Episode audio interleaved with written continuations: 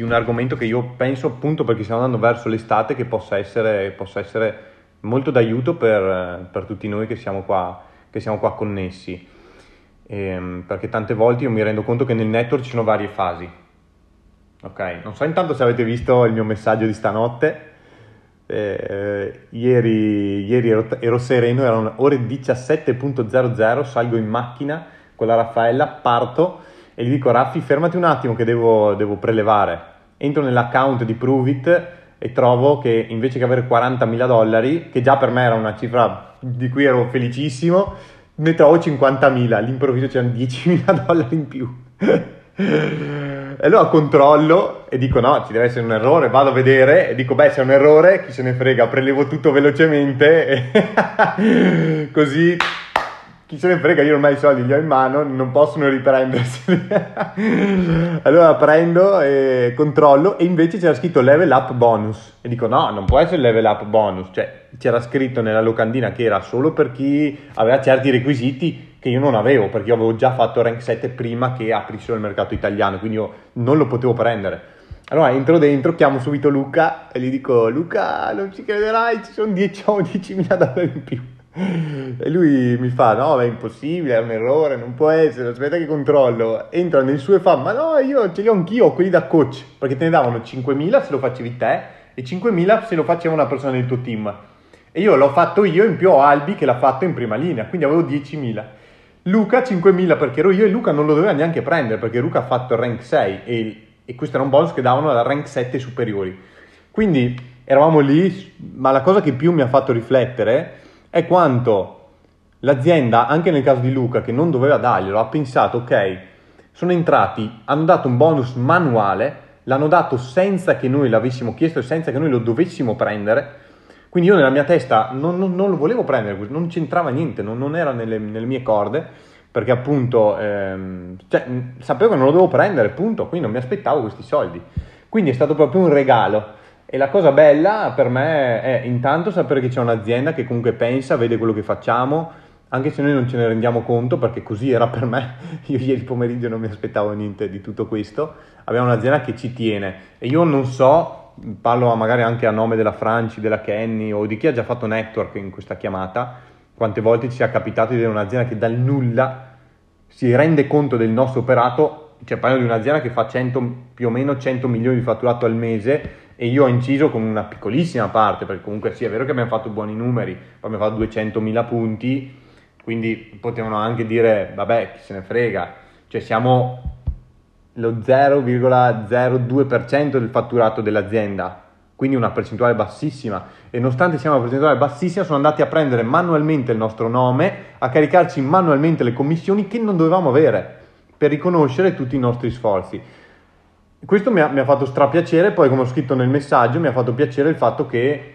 eh, ci, mi, mi, rendo conto che più diamo valore e più otteniamo qualcosa in cambio. Valore incondizionato, perché io non ho fatto azione pensando, anzi, vi dico la verità, quando è uscito quel bonus, dentro di me l'ho visto e ho ricevuto delle chiamate da dei promoter, che sapete cosa mi hanno detto? Caspita, Tommy, tu stai per fare rank 7 non puoi metterti d'accordo con certi team di non fare rank 7 e farlo il prossimo mese così prendi bonus.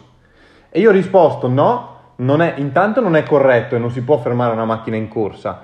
Ma io sono dell'idea che se oggi faccio rank 7 fatto bene, metto delle basi e guido con l'esempio, che qualcun altro farà rank 7 e io magari non avrò questo bonus, ma avrò molto di più che mi torna indietro. Quindi la mia testa ha detto non esiste, io questa cosa qui non la farò mai per 10.000 dollari, ma cos'è? C'è una cosa sbagliata solo per dei soldi, creare un'energia... Ehm, e oggi mi sembra veramente assurdo quanto questo invece mi è stato riconosciuto, senza che, cioè proprio che non lo volessi, che nella mia testa io ho detto no, non mi interessa, guadagnerò molto di più in futuro, 10.000 dollari cosa sono rispetto a, a diventare quello che è Jesse lì oggi.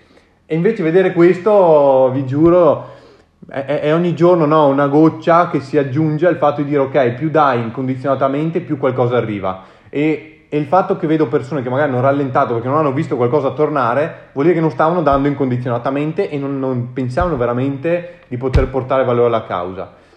E quindi detto questo, io ho pensato cos'è che mi ha aiutato in questi anni a dare incondizionatamente.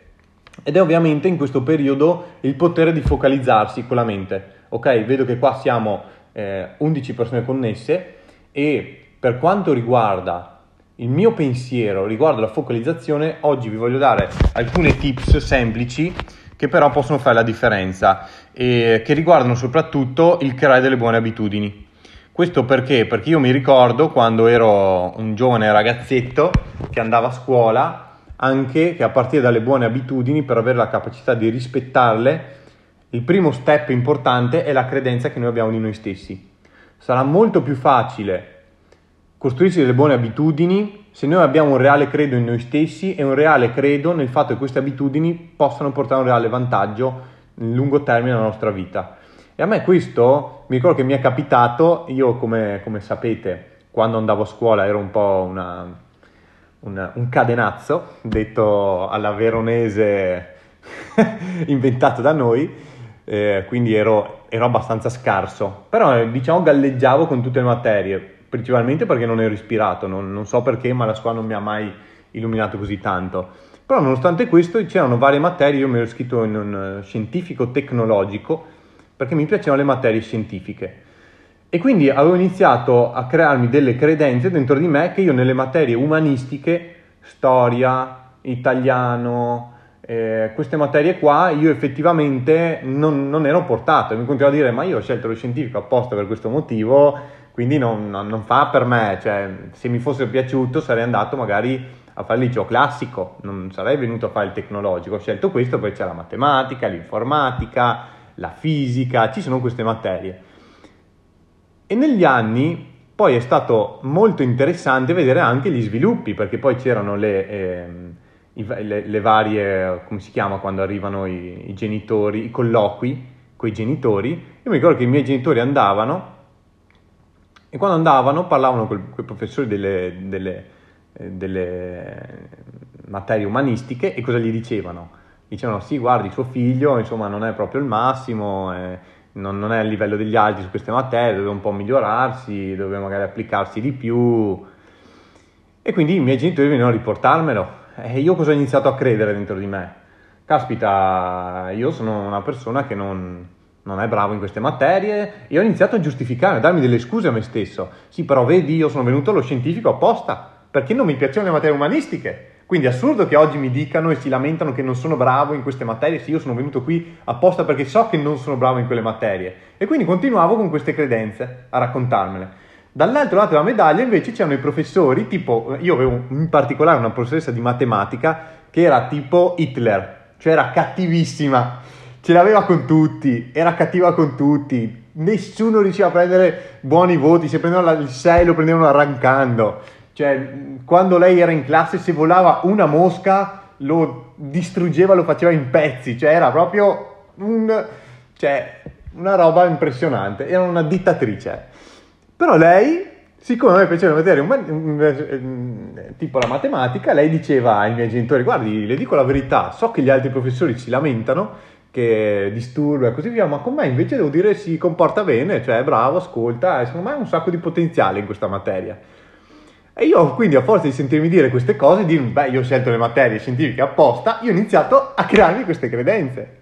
Finché poi io sono arrivato in terza e avevo la pagella che era totalmente sbilanciata. Cioè che dici, com'è possibile? Cioè io ho guardato a fine anno i voti, perché poi in terza mi hanno bocciato, tra l'altro, appunto, ennesima giustificazione che mi sono dato a me stesso, sono andato in un liceo scientifico perché mi piacevano le materie scientifiche e mi hanno bocciato perché avevo giù italiano, inglese e storia, materie di cui non mi interessava niente e quindi non studiavo.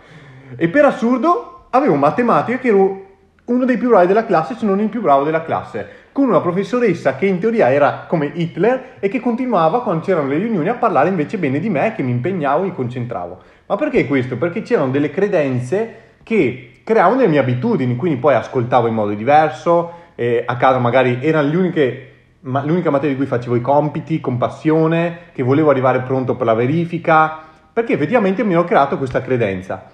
E, e, il modo più facile per fare questo è appunto se noi pensiamo quando eravamo bambini, perché quando eravamo bambini eravamo molto più soggetti alle credenze che ci portavano poi a creare delle, delle buone o delle cattive abitudini. Quindi il primo aspetto che noi possiamo usare è proprio questo. Quindi iniziamo a fare netto e E di questo la Franci mi è, mi è stata molto di aiuto ultimamente, perché io quando poi ho iniziato mi sono reso conto che per riuscire a essere efficace con le persone ho iniziato a leggere dei libri, guardate, vai, uno ce l'ho qua, che è questo qua, come parlare in pubblico e convincere gli altri. Quindi ho iniziato a leggere e fatalità, da quando ho iniziato a leggere ho iniziato a capire come scrivevano le persone, quali erano le frasi che più mi rimanevano di difetto, come dovevo vedere anche i caratteri, cioè ho iniziato a vedere queste cose qua e quindi a scrivere i post in un determinato modo, in cui anche l'occhio avesse l'attenzione richiamata. E io facevo dei giochini per, di, per dirvi che scrivo i post, chiudevo gli occhi e li aprivo e vedevo dove mi cadeva l'occhio, dove cadeva l'attenzione. Mi rendevo conto che se non cadeva sulla parola chiave, dovevo o metterla in grassetto o mettere in un altro modo le altre parole per risaltare quella. Perché per me appunto è, è, stato molto importante e mi ha fatto veramente riflettere perché la Francia l'altro giorno mi fa, caspita, ma come tu scrivi post è bellissimo. E io vi giuro, ero lì che dicevo, ma porca mia, ma pensa a te, io a scuola che a scrivere in italiano ero un disastro, Oggi mi rendo conto che scrivo i post, le, come racconto le storie, e mi rendo conto che invece, caspita, se io avessi avuto queste credenze da prima, sarei stato bravissimo in italiano, sarei stato bravo a scrivere i temi, rileggere in un certo modo, farmi queste domande, come questo può arrivare d'impatto alla professoressa, a una persona che legge, senza scrivere a caso, senza un filologico, cioè è veramente diverso. E il libro che mi chiedete come si chiama? Come parlare in pubblico e convincere gli altri di Dale Carnegie. Ok, che era solo per farvi vedere un libro, eh, non era inerente a, eh, non, a, alla conversazione che stiamo facendo, era uno dei tanti. Ok, però è per dire che già le nostre credenze iniziano a creare le nostre abitudini. Perché noi se ci mettiamo delle buone abitudini, riusciamo veramente a, anche nel periodo che stiamo vivendo adesso, perché nel network, ricordiamo, ci sono due fasi la motivazione calda, che è quando ci scriviamo subito, e ho mandato un messaggio l'altro giorno per parlare di questo, facendo i, i collegamenti come con una relazione amorosa, perché per me il network è una storia d'amore, in cui ci sono gli alti e bassi, come tutte le storie. Cos'è che permette a una storia di amore di continuare, di andare avanti nonostante i periodi down? Ci sono delle cose, che sono magari le credenze che noi abbiamo, le buone abitudini, il fatto che sappiamo che in una relazione queste fasi ci sono, la stessa cosa doveva valere per il network ed è assurdo invece che le persone motivazione calda vanno a mille sacrifici, ma e li fanno veramente, eh? fanno veramente sacrifici di investire magari tutte le loro risorse, tutti i loro soldi, prendere un aereo, andare a un evento, lasciare a casa la famiglia, fanno sacrifici enormi, passa il periodo di entusiasmo iniziale, entra in gioco la motivazione fredda che è data dalla formazione e dalle buone abitudini che noi ci siamo creati e in questo momento in cui arriva la formazione, cosa succede? Che cadiamo come dei peri e ci dimentichiamo quanto invece sia importante fare la differenza nei periodi di motivazione fredda. Perché quando c'è motivazione calda sono tutti capaci, tutti sono in grado di prendere, fare 6.000 robe, fare i fenomeni. Ma è quando c'è la motivazione fredda che esce il vero campione. Perché il network è una maratona,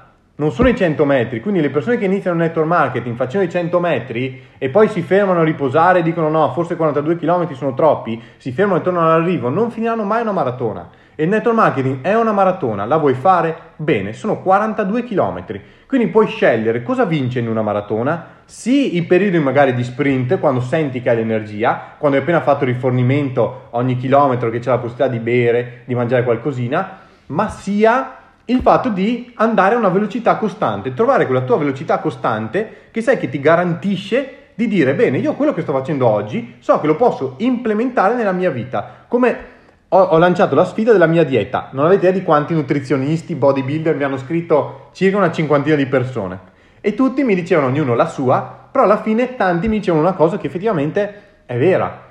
E mi dicevano guarda, una dieta esagerata non va bene perché la dieta giusta dovrebbe essere quella dieta che tu hai la possibilità di mantenere per sempre nella tua vita, che può diventare una dieta che tu sai che puoi mantenere, che ti dà un certo tipo di risultato da un punto di vista di energia, concentrazione e ognuno ha la sua. Quindi non necessariamente la mia dieta va bene per la Kenny o per la Franci, perché ognuno, o per Gissi, perché ognuno ha, la, ha, la sua, ha il suo corpo che è diverso, ha il suo metabolismo, ha varie cose. Quindi dove trovare quella chiave. La stessa cosa vale nel network. Qual è la tua dieta, ovvero metodo di azione quotidiano, che ti permette di riuscire a mantenerlo con costanza e ti permette nell'arco di qualche anno di arrivare effettivamente a ottenere i risultati che vuoi ottenere. Quindi, parlando di questo, uno dovrebbe iniziare a crearsi delle buone abitudini. Quindi, prima di trovare le buone abitudini, io penso che noi dobbiamo trovare le cattive abitudini. Quindi, quali sono quelle abitudini che ci impediscono di... Ehm, o che magari dedichiamo tempo alle cose errate.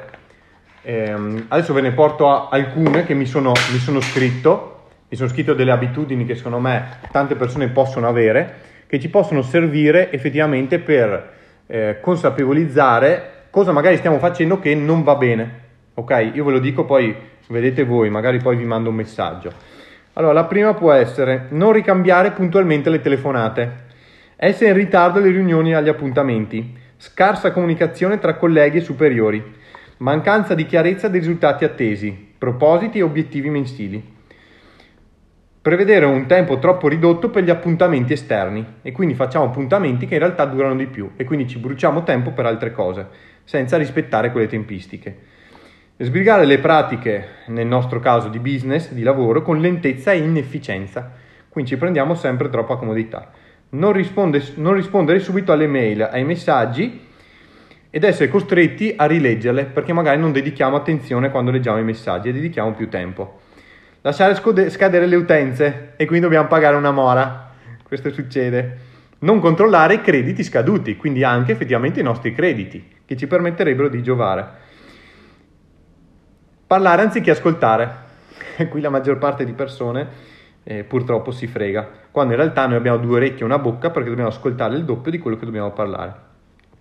Dimenticare il nome di qualcuno 60 secondi dopo che l'abbiamo conosciuto al, met- al mattino disattivare più volte la sveglia prima di alzarsi dal letto.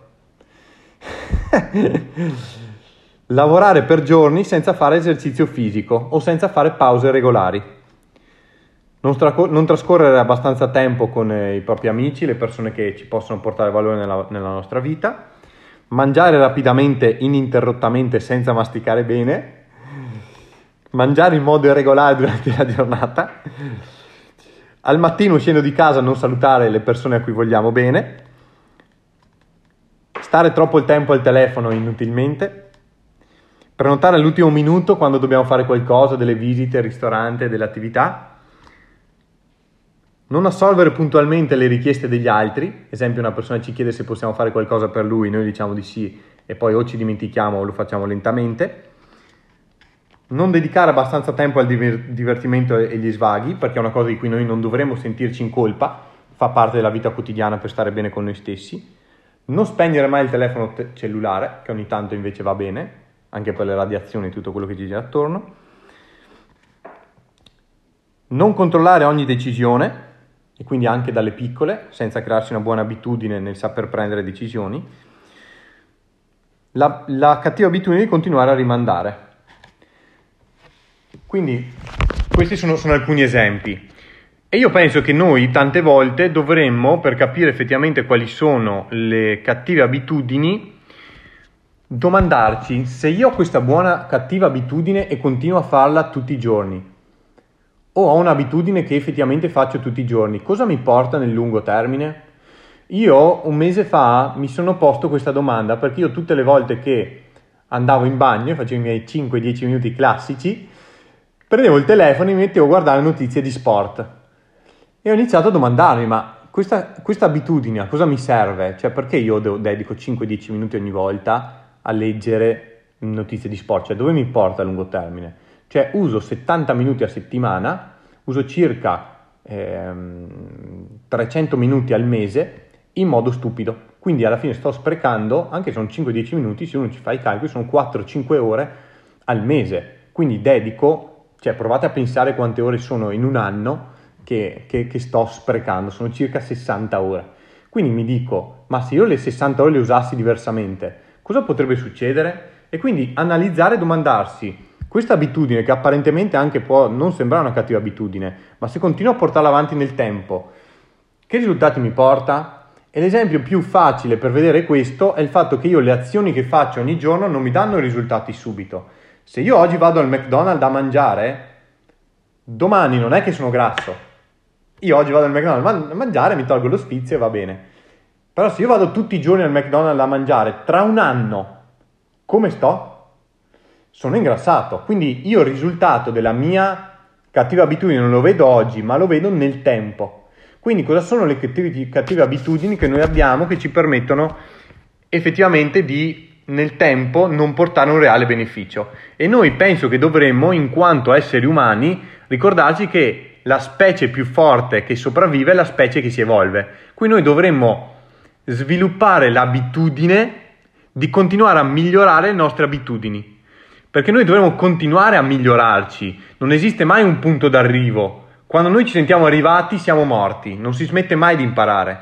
Quindi quando arrivo ad avere delle abitudini domandarmi anche qui come posso migliorarle, come posso portare le mie abitudini a un, a un livello successivo. Quindi io penso che appunto no- la nostra trasformazione sia fatta giorno dopo giorno. Quindi per fare questo io cosa dovrei fare? Dovrei imparare a crearmi delle buone abitudini. Quindi intanto capire come eliminare le, le, le vecchie abitudini. E, um, qua mi sono scritto altre cose in merito, eh, adesso ve le prendo. Ok, che sono delle cose riguardo soprattutto Ehm, soprattutto proprio un esempio, no? Che di, del fumo, perché uno dice, allora vabbè, intanto sì, definire una buona abitudine. Quindi io, i passaggi sono, sono, sono principalmente tre. Primo, identificare le abitudini improduttive, quindi quelle abitudini che non servono a niente. E abbiamo appena detto come si può fare. Secondo, definire un'abitudine vincente, più sarà chiaro per voi dove questa abitudine vi può portare nel tempo, più sarà chiaro per voi vedere il risultato che vi può dare quella buona abitudine costruita giorno dopo giorno, più sarà facile che voi sarete stimolati a fare quella determinata azione. Quindi dovremo noi cercare di essere specifici, vedere cosa ci porta, cioè creo 5 nuove conversazioni ogni giorno per parlare con nuove persone. Parlo con 5 persone al giorno, 150 persone al mese sono circa 1800 persone all'anno con cui io sono entrato in contatto. 5 contatti al giorno, quindi 5 connessioni che io creo al giorno, cosa che chiunque può fare. Basta andare nei gruppi, rispondere a chi ci mette like, rispondere a chi ci mette i, commenti, 5 al giorno. Se noi facciamo 5 al giorno, abbiamo questa buona abitudine, cosa succede tra un anno? Che ho parlato con 1800 persone. 1800 persone, anche se 9 persone su 10 ci eh, mandano quel paese, cosa succede? Effettivamente noi arriviamo ad avere circa almeno 100 clienti che comprano da noi. 100 clienti che comprano da noi vuol dire che già noi guadagniamo 3-4 mila dollari al mese. La differenza quindi sono queste 5 abitudini, 5 contatti al giorno. Chi li fa rispetto a chi non li fa? Questo lo vedremo tra un anno, quindi il risultato non lo vediamo tra un mese. Quindi questo è il secondo passo, definire un'abitudine vincente e rendersi conto di dove porta. Terzo, creare un piano d'azione. Quindi un piano d'azione sul crearsi una buona abitudine. Vi faccio un esempio per quanto riguarda il fumo, che magari ci sono delle persone che sanno che il fumo non va bene, sanno quanto beneficio gli può portare crearsi la buona abitudine di non fumare e devono creare un piano d'azione. E qui ci sono varie cose che una persona può fare, che può essere leggere libri per quanto riguarda lo smettere di fumare, cominciare una terapia di ipnosi Sapete quelle persone che fanno l'ipnosi per il smettere di fumare? Quindi cominciare una terapia. Trovare un sostituto, quindi quando ho voglia di fumare mangio una caramella. Eh, fare una scommessa con un amico per responsabilizzarci, quindi dire no, guarda che se eh, oggi fumo una sigaretta ho questa penitenza da pagare. Dare via un programma di esercizi all'aria aperta, così migliora la respirazione, respiro meglio e non penso al fumo. Curarsi con un cerotto alla nicotina, stare lontano da persone che non fumano. Quindi iniziare a fare un piano d'azione dove io ho alcuni di questi aspetti che io posso fare nello stesso modo, che può essere leggere un libro, eh, fare una scommessa con una persona, eh, fare una terapia di ipnosi, come magari questa, una terapia di ipnosi sulle buone abitudini, 5 contatti al giorno, fai 5 contatti al giorno, eh, stare circondato di persone che fanno i 5 contatti al giorno, quindi queste, queste azioni qua.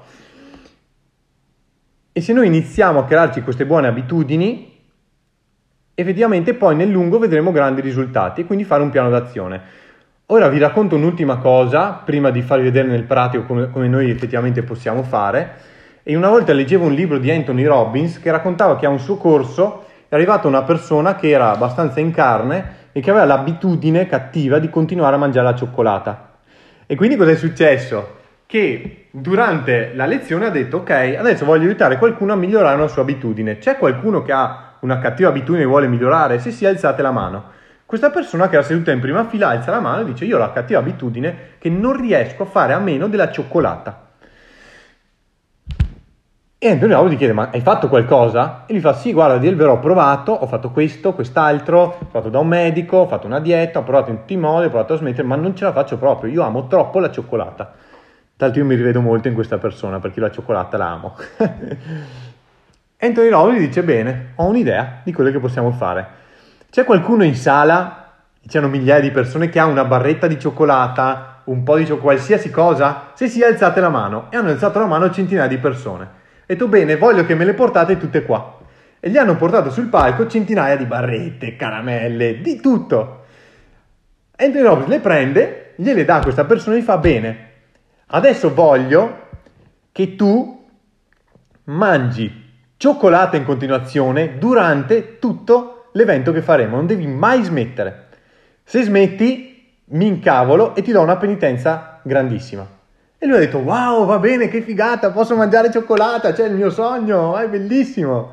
Però non doveva mai smettere e quindi questa persona ha iniziato a mangiare cioccolata. All'inizio era felice, no? Perché mangiava cioccolata, quindi il suo sogno. Però dopo un po' è stato così forte l'impatto di continuare a mangiare, ha iniziato a stare male, avere la nausea, a vederla e dire no, la devo mangiare veramente, che alla fine ce la guardava ed era nauseato. Quindi, cos'è successo? Che da quel momento lui non solo ha smesso di mangiarla, ma addirittura la guardava e gli creava nausea. Quindi Anthony Robbins è stato bravo perché gli ha creato un ancoraggio negativo a un qualcosa che per lui invece inizialmente era una cosa di cui non poteva fare a meno. E io quando l'anno scorso, adesso vi racconto quest'altra cosa che voi dite sono un pazzo fuori di testa. L'anno scorso che avevo tanto tempo libero avevo iniziato a fare l'allenatore di calcio di dei bambini, dei bambini che avevano dai 5 ai 6 anni, quindi il primo anno un disastro, cioè non sapevano calciare il pallone, non sapevano fare il movimento col piede per calciare il pallone, cioè ero più un educatore che un allenatore di calcio. E insomma, e l'ho fatto perché volevo capire come avrei dovuto reagire con John per imparare per essere un papà migliore. E allora mi ricordo che arrivo, eravamo in tre allenatori perché c'erano 30 bambini e gli altri due ovviamente erano classici, no, avevano una mentalità tradizionale. E quindi arriva e c'era un bambino che continuava a dire parolacce continuava a dire parolacce e gli altri lo sgridavano. No, guarda che se continui a dire parolacce non ti faccio fare la partita alla fine. Guarda che se continui in questo modo io non eh, ti lascio giocare dopo e fare tiri in porta con gli altri bambini. E quindi sì, magari non diceva le parolacce, però non lo faceva solo perché in quel momento era terrorizzato. Appena aveva la possibilità, di nuovo le diceva, quindi spogliatoio, quando finiva, quando arrivava e così via. Allora io sono andato là con questa credenza e gli ho detto, ascolta, ho visto che ogni tanto dici parolacce, voglio chiederti un piacere personale. Dovresti per mezz'ora dire solo parolacce. Tutte le parolacce che vengono devi dirle e devi parlare solo con parole, non puoi usare altre parole. Quindi tu non puoi dire parole diverse che sono ciao, come stai, come va, come è andata oggi a scuola con i tuoi con gli altri bambini, devi solo dire parolacce. Devi continuare per mezz'ora a dire solo parolacce. Se dici una parola che sia al di fuori di una parolaccia, non fai la partitella facciamo questa sfida io e te, che mi, di, mi prometti, lui cosa ha detto? Sì, che bello, sono parolacce, cioè io ero diventato il suo migliore amico, perché ero il contrario di quello che gli altri facevano con lui, perché io gli ho detto di solo parolacce. Allora intanto vi dico cosa è successo.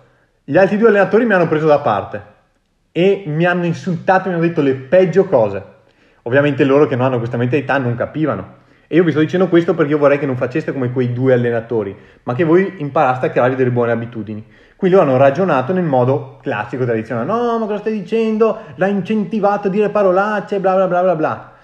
E ho detto fidatevi, non vi preoccupate, aspettate vedrete domani cosa succede grazie a quello che sto facendo. No, perché no, no, no. hanno chiamato il presidente per dirglielo, cioè è venuto giù lo stadio Vabbè, e ho dovuto raccontargli tutto questo aneddoto al presidente, spiegargli, cioè, ma che non ho niente da giustificare perché era, era lampante che poi i bambini, io loro amato, volevano stare solo con me e invece loro erano terrorizzati e i genitori anche mi super amavano.